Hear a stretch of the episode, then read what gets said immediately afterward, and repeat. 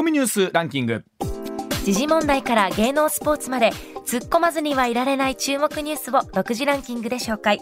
まずは第5位、はい、中国プロテニスの彭帥選手の問題をめぐって WTA 女子テニス協会は中国でのすべての大会を中止すると発表しました。2日夜その彭帥選手と IOC 国際オリンピック委員会が2度目の対談をしたことが分かりましたまあ、あの IOC 自体は、はい、まあ、北京オリンピックあるので非常にあの歩み寄った感じがあるんですが、うんはい、一方で WTA 世界女子女子テニス協会の方は非常に、まあえー、毅然とした態度を取りになったというところですよね、はい、まあ、中国の、えー、ビッグマネーっていうのはこういう大会には欠かせないものなんですが、いやいやそれよりもというところを取りになったというところでしょうね。はい、続いて第4位。1日午前6時過ぎ大阪市西区で男性が車4台に次々とはねられる事故があり、はい、現場から現場から逃走したタクシー運転手ら4人が逮捕されました。交差点を徒歩で横断していた男性が乗用車にはねられ横断歩道に倒れましたがその後もタクシーなど車3台に次々とはねられ意識不明の重体です。関係する車4台はいずれも現場から逃走していて後続のタクシー運転手は周りの車も人を引いていて私もいいかなと思い逃げたと供述しているということです、まあ、あのもちろんね気が動転していたということだとは思うんです。はい、うん。あで、えー、ただこのコメントだけを見るとえー、というね、はい、ことを感じることがあるんですけれども、ね、信じられないですね、はい、うん、はい、続いていきましょう。続いて第3位漫才日本一を決める M1 グランプリ2021準決勝が2日行われ、決勝進出9組が発表されました。インディアンス、真空ジェシカ、モグライダー、ゆにばーす、ロングコートダディ、オズワルド、錦鯉、もも、ランジャタイがファイナルに駒を進めました。からしれんこん、見取り図ニューヨークは準決勝で敗退しました、まあ、あの他局のイベントではありますけれども、はい、まあ、今や国民的行事と言ってもいいんでしょうね。うん、ね。はい。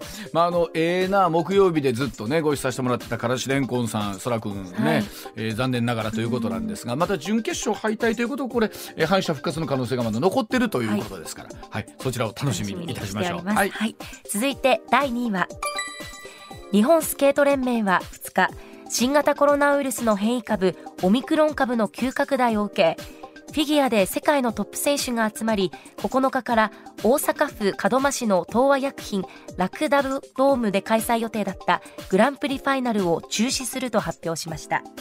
ツッコミ。まあこの年末年始にかけてスポーツイベントだけじゃなくって、まあこの帰省というかね日本に帰ってお正月を過ごすのを楽しみにしていた方にとって大きな混乱になってしまったと、ねい、うことなんですけれども、まあ、特にスポーツイベントこれからね年末例えばボクシングの大きな大会であったりとかそう,、ね。えー、そういうのもありますんでね、まああのとはいえこればっかりはどうしようもないところと含めて、さあどうなっていくんでしょうか。はい、続いて1位は政府は2日新型コロナウイルスの新たな変異株オミクロン株への水際強化策に関し国内外の航空会社に対する日本着の国際便の新規予約停止要請を撤回しました海外の日本人日本人駐在員や出張者らが年末年始に帰国できなくなる影響の大きさを考慮したものです。入国者数の制限は継続します、まあ、あの今回、オミクロン株があ確認されたという段階でいち早く岸田さんはですね、はい、えー、このね、えー、新しい飛行機の受け入れをということをいち早く停止するということを決めたんですけれども、はい、まあ、一方でその海外の方の新規の予約ということに関して言うと、うん、えー、この国土交通省の、ね、航空運輸局の方が結構先走ってしまったことで、はい、えー、各所混乱を招いたということで、うん、スピードも非常に大事なんですが慎重にどう対応するするか、これ難しいんですけれどもね。ねはい、ただまあ本当さっきも言いましたけれども年末年始ね日本で過ごすことを楽しみにしている方もいらっしゃれば、はい、一方でその、えー、隔離期間というのも長くなると、うん、今度は、えー、ね向こうに帰る時のタイミングだったりも難しかったりしますのでね、ね、大変だと思います。さあそのあたり含めてこの後石田さんに解説してもらいましょう。えー、ではコマーシャルの後石田さんの登場です。さあ時刻まもなく6時22分になります。ここからは石田英二さんの登場です。よろしくお願いします。おはようございます。よろしくお願いします。ではまずはこちらからです。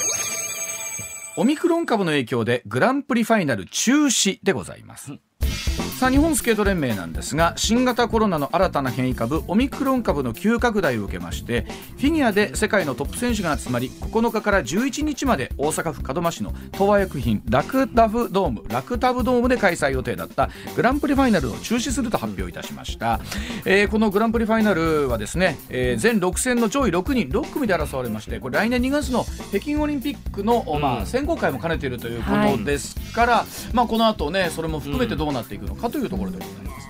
大変ですね、この、まあ、選考会、この、うん、まあえっと、外国から、えー、選手の人が来て、はい、えー、まあ、競ったりする、はい、という話はちょっと、まあ、確かにまあ難しい、はい、問題はその選考会そのものも難しくなってきてるわけでしょ、うん、つまり、今月のクリスマスぐらいに最終選考があるんですよ、はい、フィギュアに関しては。そうですね、うん、そしたら実ああのフィギュアスケートって実は練習を海外でやってる人が多いわけですよ。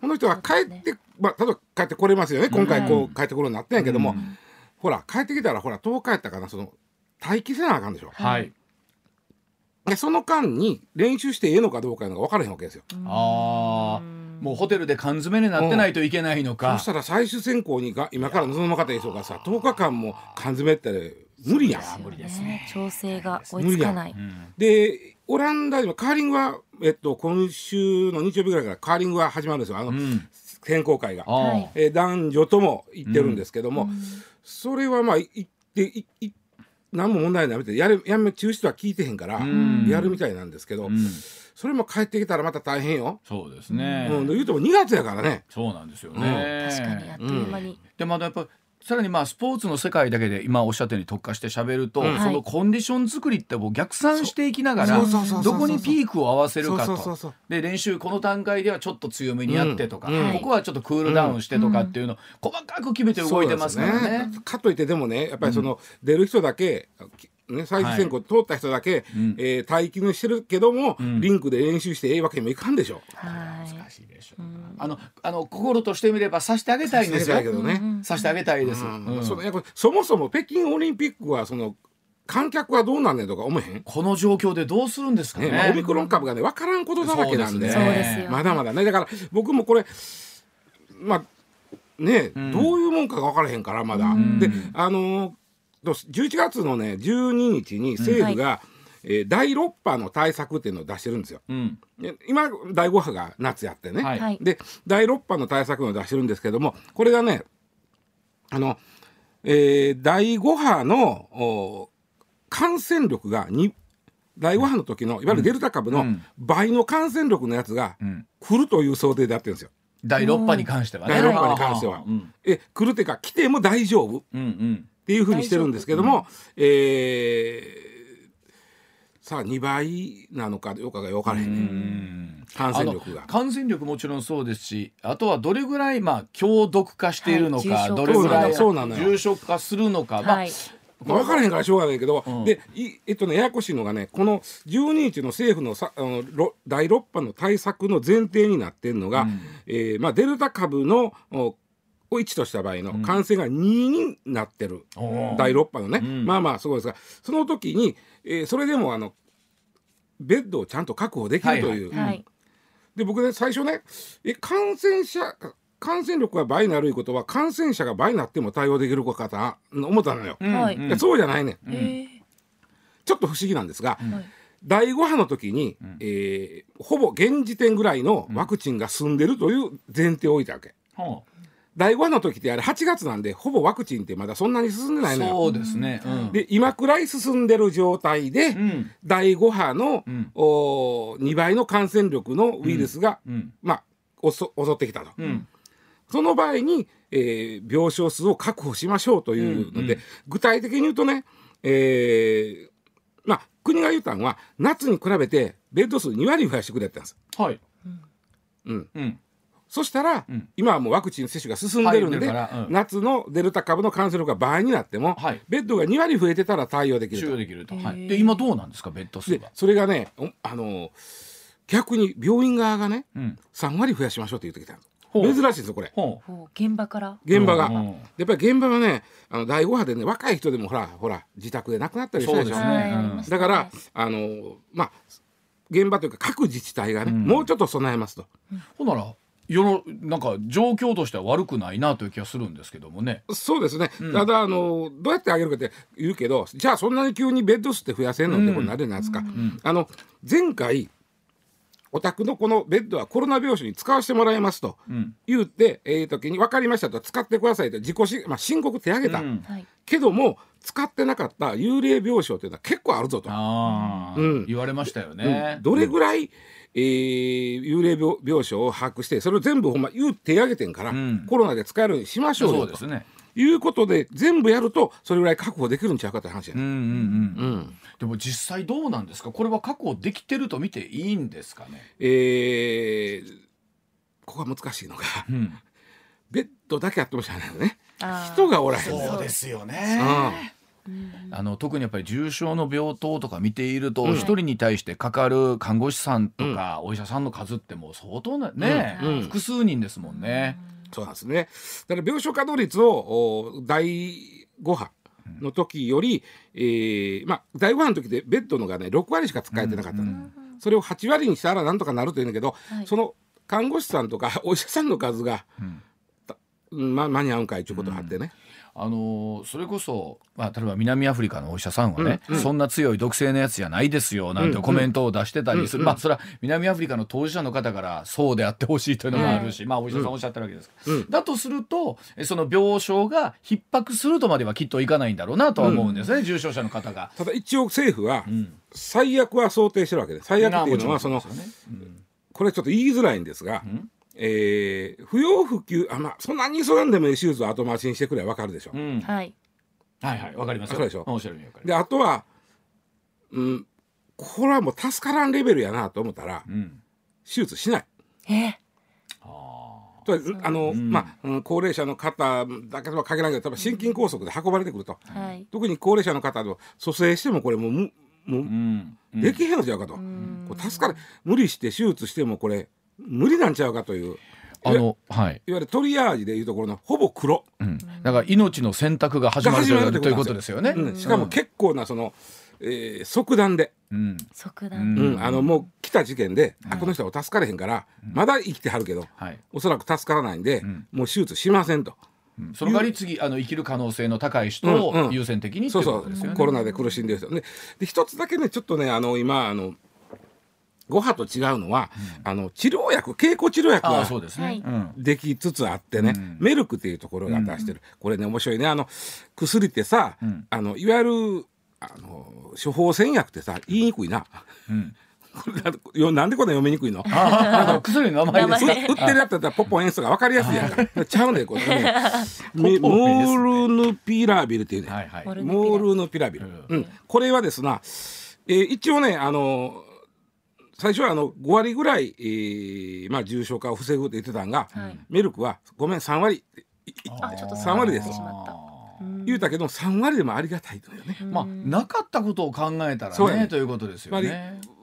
あの枠あすいません。ウイルスという敵に戦う時の武器はあ多い方がいいわけや。う。うん。んね。うんで、えー3割やけども一応これもう間もなくアメリカは承認します。うんうん。で日本はまだ承認されてへんねんけどそうですねはい。に160万人分はあのうん。予約してんのよ、うんなるほど。予約な、まあ言うたら。うん。でまあおそらくされるんでしょうということなんですけども、うん。ただまああのいろいろあってねそのうーん子供はちょっとやっぱり副作用がうん。出そうやとかね、はい。いろいろあって。であの面白いのが塩野義もねそういう経口治療薬に作ってます、これ両方とも言えることは割とこの、えーオミクロン株にも効きそうやとうんうんうん。いうことなんですよ。うん。はい。というのはその理屈がですね、うん。えー要はあの酵素を阻害、ん。ウイルスが増えていく時の酵素はい。を阻害するうん。という考えなんで、ん。そのオミクロン株であろうがデルタ株であろうが、うん。と突起ははい。形はちゃうけどはい。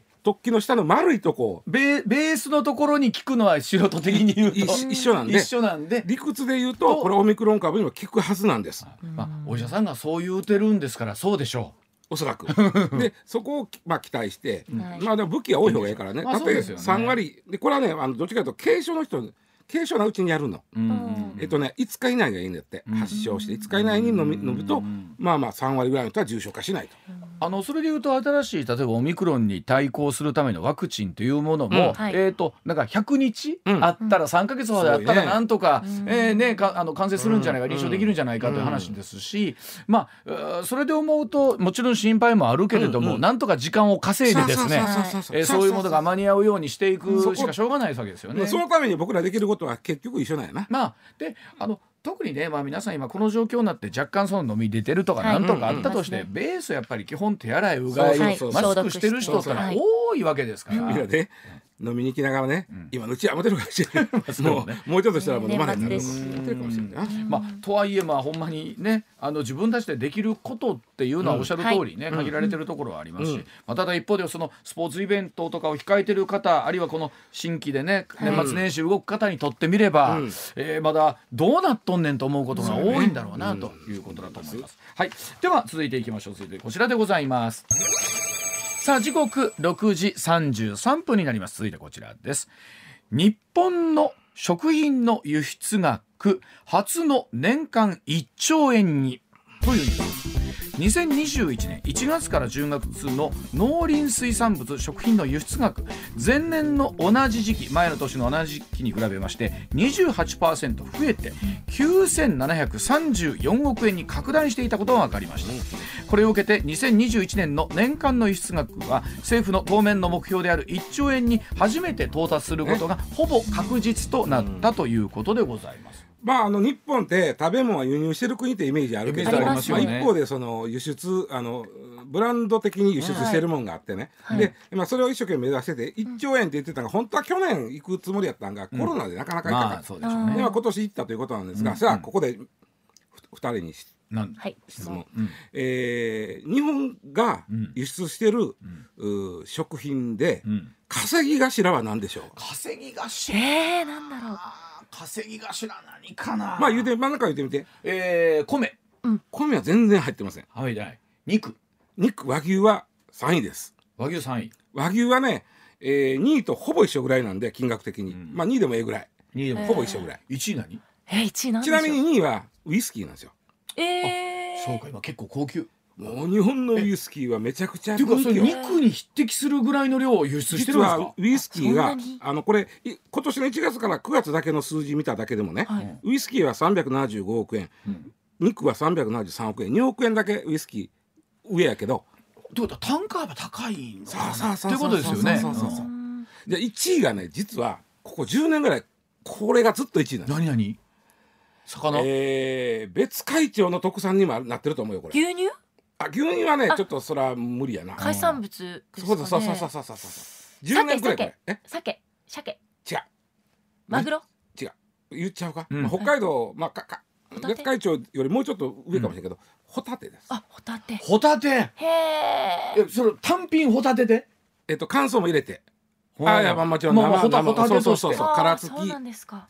魚介類とかそのアバウトじゃなくてホタテホだけで？タテ貝へえこれがねここ10年くらいトップやでホタテでどれぐらいですか？ホタテで、えー、300あごめんなさい432億円9ヶ月でね、なので和牛の373億円よりは50億円ぐらい多い。えーあの石田さん言っちゃなんでですけど、和牛種類多いよ。多いよ。多いよ。まあ、ホタテはあの干してるとかそういうぐらいで これがねものすごい強いねで、えー輸出先はほアメリカが人気なんですよ。はい2位が中国。中国とアメリカはどこなんでも和牛もね中国と和牛。あ、うん。まあちゃうな。ちょっと後で言うけど、うん。まあまあ和牛も人気なんですけど、ホタテはすごいのが、うん。基本アメリカの人が好きみたい。へえあの僕あアメリカ全然行ってないですけど、うん。最近。ホタテ食べてるイメージないわ。確かに。あのねお寿司。寿司？お寿司とか和和食ブームでホタテがみんな大好きみたいで。それでそんなに増えるんですねあの別会長の人は、はい。北海道の人はホタテ普通に食べる？食べます。こう何？し僕ら今年ホタテ何回食べたかなってあまりピッ普段食べだよなだから普段の普段使いで食べる？食べます。食卓に普通に出て漁師のお友達から無料でどさっとそうですよね。で今日今日ホタテやでと。そうですそうです。で何？バター焼き？バター焼きとかもう生で食べまだね。すプリプリの生で。あそれがねもうそれが好きみたいな。ほんでねあのーホタテってまあそれはね前春が知ってると思うけど、ある程度海水温が低ないとあかんわけそうですよね、そういうイメージえっと、なんだろう25度以上になったらもう育ってへんねんて、海水温が、だからアメリカってさ、まあ、上の方はすけど下の方のはあったかいやろまあまあそうですね。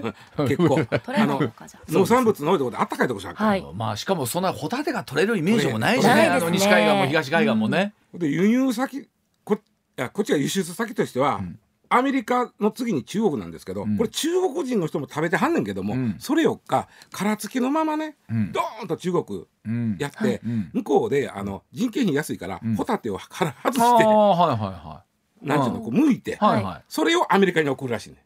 だからほぼほぼアメリカの人がホタテ食ってるあそう。でも輸出額としたらとアメリカ中国ともにっていう一緒ぐらい一緒ぐらいそれぞれになるんですね一緒だけど中国に輸出した分の結構な分がまたアアメリカに。メリカにだ。ほんならアメリカの人めちゃめちゃホタテ食べてそうますよ。いうことやね。言いたいのは、ね。ホタテ大好きイメージないわ。じゃあ北海道景気が良くなってるってことです。だって和牛とホタテとウイスキーが123やで、だって和牛って全国で飼育されてますよ、うん、あはいだけど別会長は人より多いてるやん。そうで牛とホタテとウイスキーがベスト3やとしたらこれ北海道の名産品やで。いやそうですよ。そうですね。ね。でその3つ合わせて1000億ぐらい？あと1からから9月まででうん。1000億は軽く超えてるから超えてますよね。もうちょっとあるね。もうちょっとありますね。もうちょっとあるね。1400ありますね、ええそうやな、うん、で残りを他のもので。そうやね。うん。あの案外、えー多いのがあの案外と怒られるかな、リンゴ。へーあリンゴね。はいリンゴも人気なんですよ、うん。でリンゴってこれからのシーズンやんか。うん輸出するの。まあそうですね、だからこ今まだこのい間もなく一丁行きそう置いてるけど、もう行くそうなんでここにリンゴ入ったら絶対行くよねってはい、行きますね、うん。うんあそうか。まだ計上されてない分があります面白いのがねうん。和牛が面白いのが、うん。和牛ってあのアメリカの人がまあ和牛ってやっぱり高級やからね、うん。はい。自分とこ肉あんだけ作ってるくせに和牛もまた輸入すんねんけど、うん。2位がカンボジアなんですよ。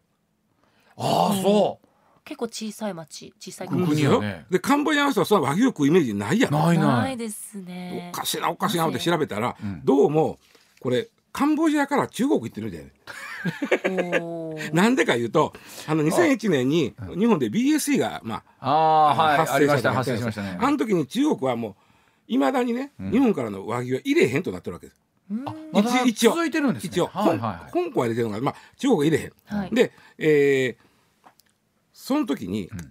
でもめちゃくちゃブームなんですよ和牛、うん。はいはい。変な話。はい。中国のちょっと高級なや焼肉屋さん行くと、うんうん。もう和牛メニューに和牛って書いてあるわけ。でそして高い。でもうみんなねお金持ちが中国のお金持ちは和牛和牛で食べてんねん、うんうん。まあだけど国は輸入してへんねん。うん。なんかカンボジア経由でそう。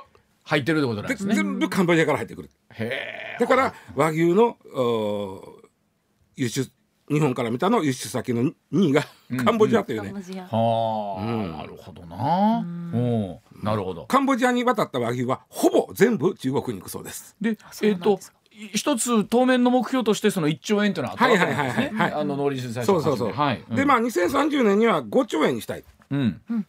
うん。まあまあやってやらないことになる気もすんねんけどね。うんうん。ただあのそうなるとちょっと今課題になってくるのがその例えば企業農業に企業が参入すると今なかなかハードル高いんですよ。はい。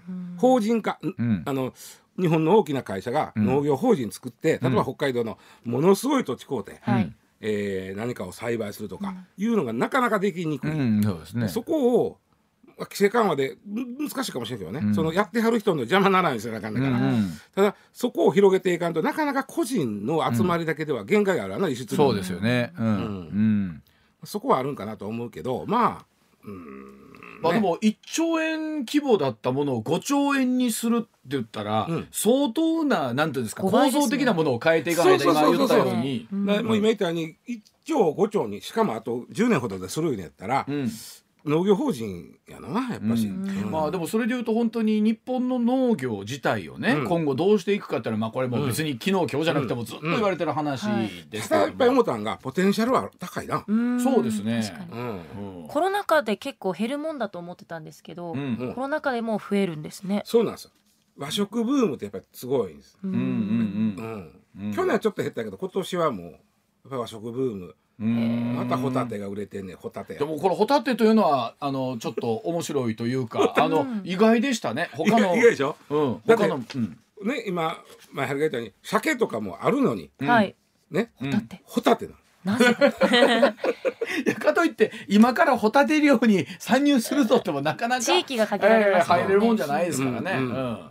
まあまあちょっと嬉しいでしょ北いや海道の嬉しいです。寒い地域のものがこう特産物になるっていうのはまあ嬉しいです、和牛はまあ全国だけどはい。北海道も和牛要素あるしな。はい。うん。楽しみですこれから、ね、だそうでございます。はい、えー、さそれではあーお知らせ挟みまして、えー、さらに下さんにお話聞いていきたいと思います。6時42分です。さあそれではあ深掘りツッコミ解説。続いての話題こちらでございます。電動キックボードに青切符というニュースです。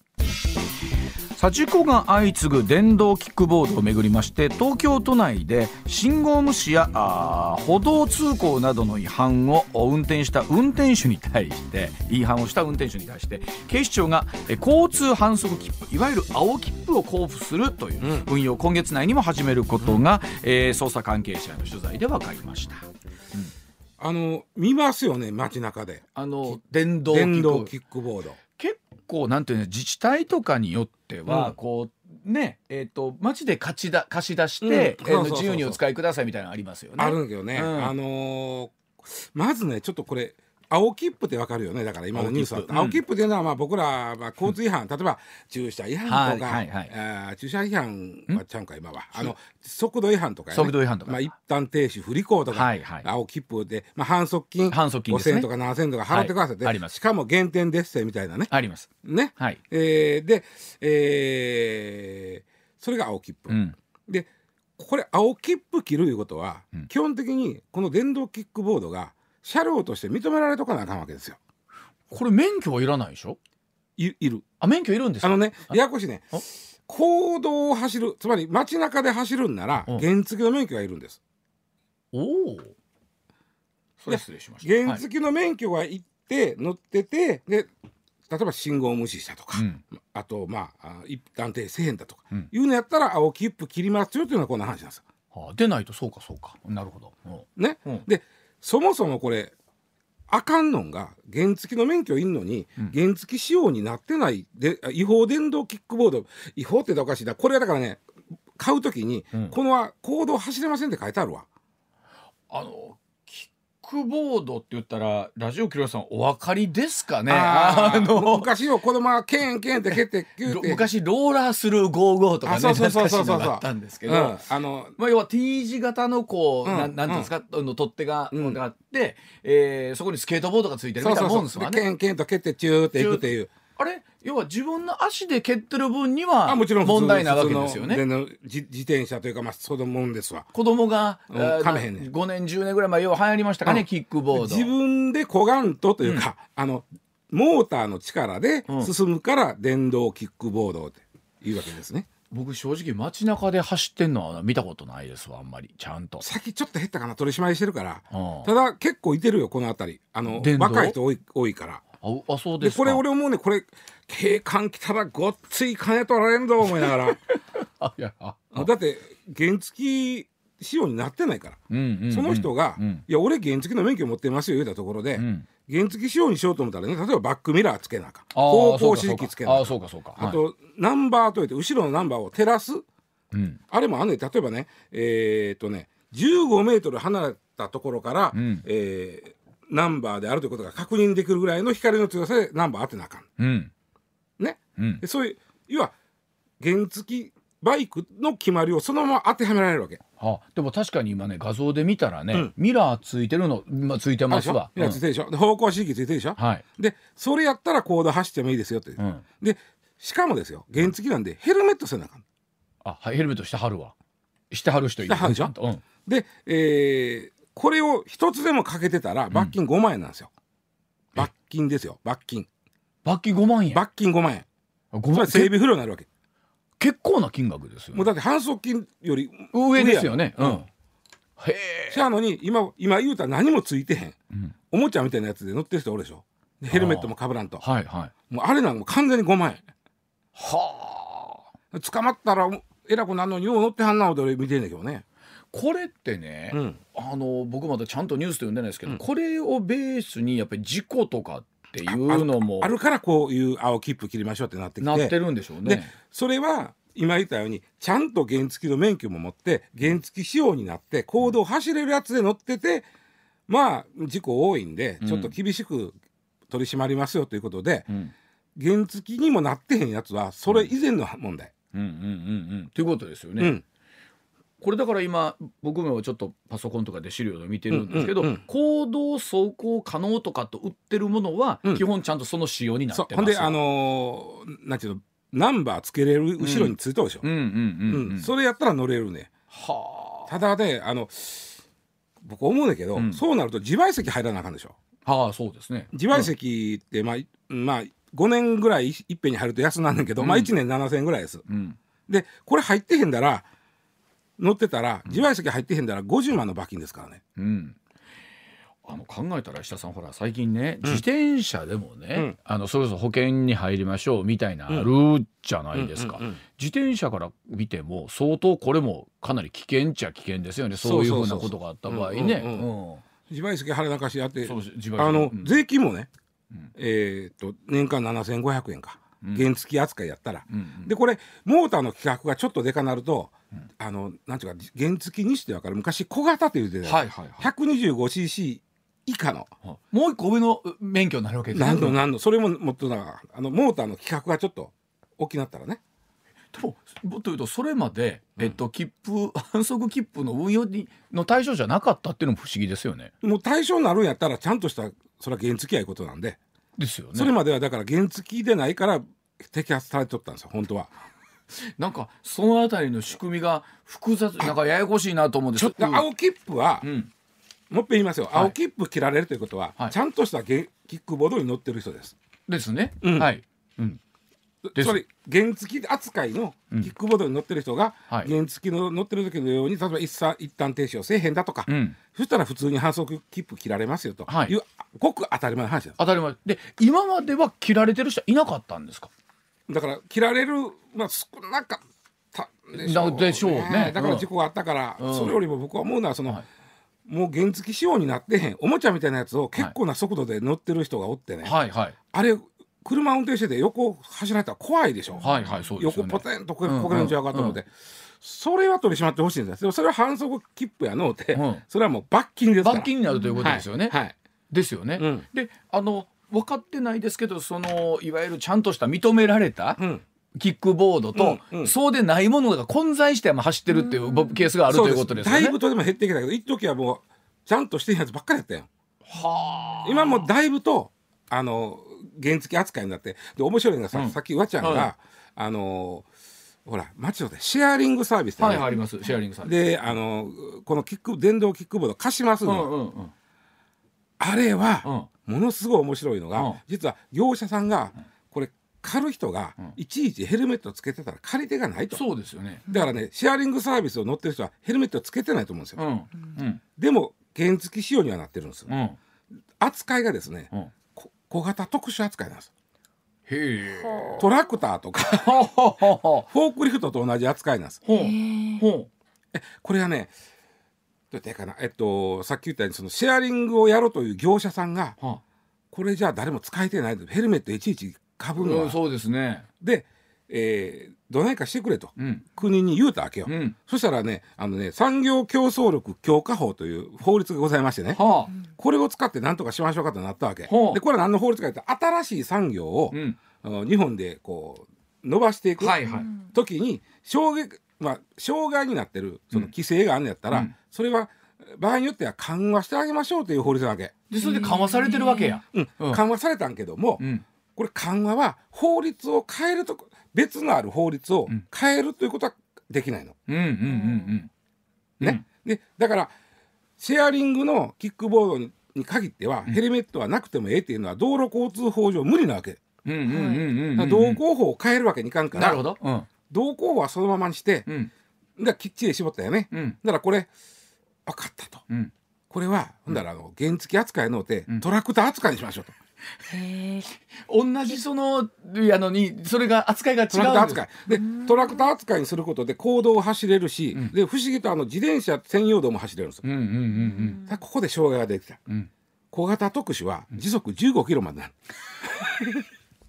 ということはその街のシェアリングを乗ってる人は15キロまでしか走れない。走れないっておそらくね、そうなってると思う。となると15キロってどんなもんですか？えーっと普通の自転車がフラフラフラフラというか普通に走ってる時。ちなみに 自ね転車で良くなっちゃう。いやちなみにあのえ電動アシスト自転車ってあります。あはい。うん。あれは今一応規格で言うと24キロまでは認められてるんですよ。時速、うんうんうんうん。あれを追い抜かれるあれに。いやーあのほんまにこういうものが出てきた時に、うんうん。法律がどこまで追いつくのかそうそうそう。どう現行面で運用していくのかなんですけどまあ便利になっていきゃこういうまあ当然事故もうん。さ増えてくるだろうしね利用者が増えると。日本ってねやっぱりこれこういうのってねあのセグウェイの時もそうやってんけど、はい。あれも結局原付扱いやったら乗れたじゃないですか。あーそうあのね日本ってねやっぱりこういうあいわゆるあのモビリティっていうの新しい、うんうんうんあんまり向いてないな。あのアメリカみたいな広大な土地があったらさある程度そうですね。許してもらえんねんけど。あのなんていわゆる狭い日本そんなに急いでどこ行くじゃないんだけど、都市部ではね、例えばモビリティあのセグウェイでもさ、うん。あのゴルフ場の移動にはみんな使ってたりするはいはいします。ああの敷地内敷地内がいいわけよね、うん。うん。だからこの電動キックボードもそういう使い方はまあ問題ないんだけどいざ行動出るとなると、日本って結構規制が多いよと。まあそうですね、うん。まあ一方で本当にね使う方が多くなってくると、うん。こういったね接触するということも多くなってきますから、ねお気をつけいただきたいと思います。